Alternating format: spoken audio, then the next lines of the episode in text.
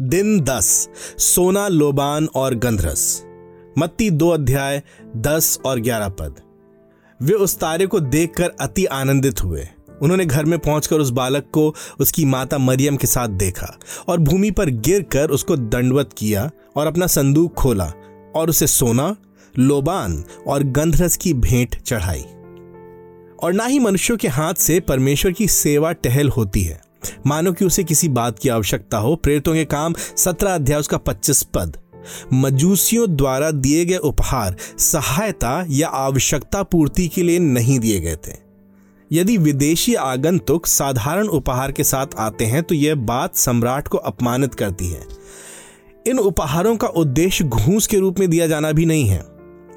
व्यवस्था विवरण दस सत्रह कहता है कि परमेश्वर घूस नहीं लेता है। तो फिर इन उपहारों का क्या अर्थ है? ये उपहार आराधना को कैसे प्रदर्शित करते हैं? धनी तथा आत्मनिर्भर लोगों के लिए दिए गए उपहार देने वाले व्यक्ति की इस इच्छा की प्रतिध्वनि तथा तीव्रता को प्रकट करते हैं कि उपहार पाने वाला व्यक्ति कितना अद्भुत है।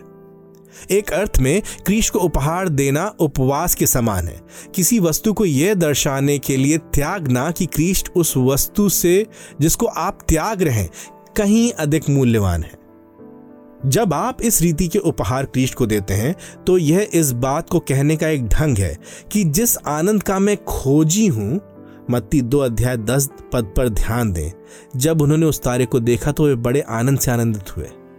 वो आपके साथ किसी वस्तु का आदान प्रदान करने या धन का मोल करके धनी होने की आवश्यकता नहीं है। मैं आपके पास आपकी किसी वस्तु के लिए नहीं आया हूँ, किंतु स्वयं आपके लिए आया हूँ। और वस्तुओं को छोड़ने के द्वारा मैं अब इस इच्छा को उस आशा में और तीव्र करता हूँ एवं दर्शाता हूँ कि मैं वस्तुओं का नहीं, किंतु आपका और अधिक आनंद उठा सकूँ। आपको वो वस्तुएँ देने के द्वारा वास्तव में जिसकी आपको आवश्यकता नहीं है और जिसका मैं आनंद उठा सकता हूँ, मैं इस बात को अत्यधिक सत्य निष्ठा तथा अधिक सच्चाई से कह रहा हूँ कि ये वस्तुएँ नहीं, किंतु आप मेरा धन है।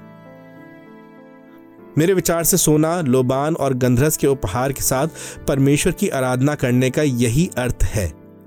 या वो सब कुछ जो हम परमेश्वर को देने के विषय में विचार कर सकते हैं।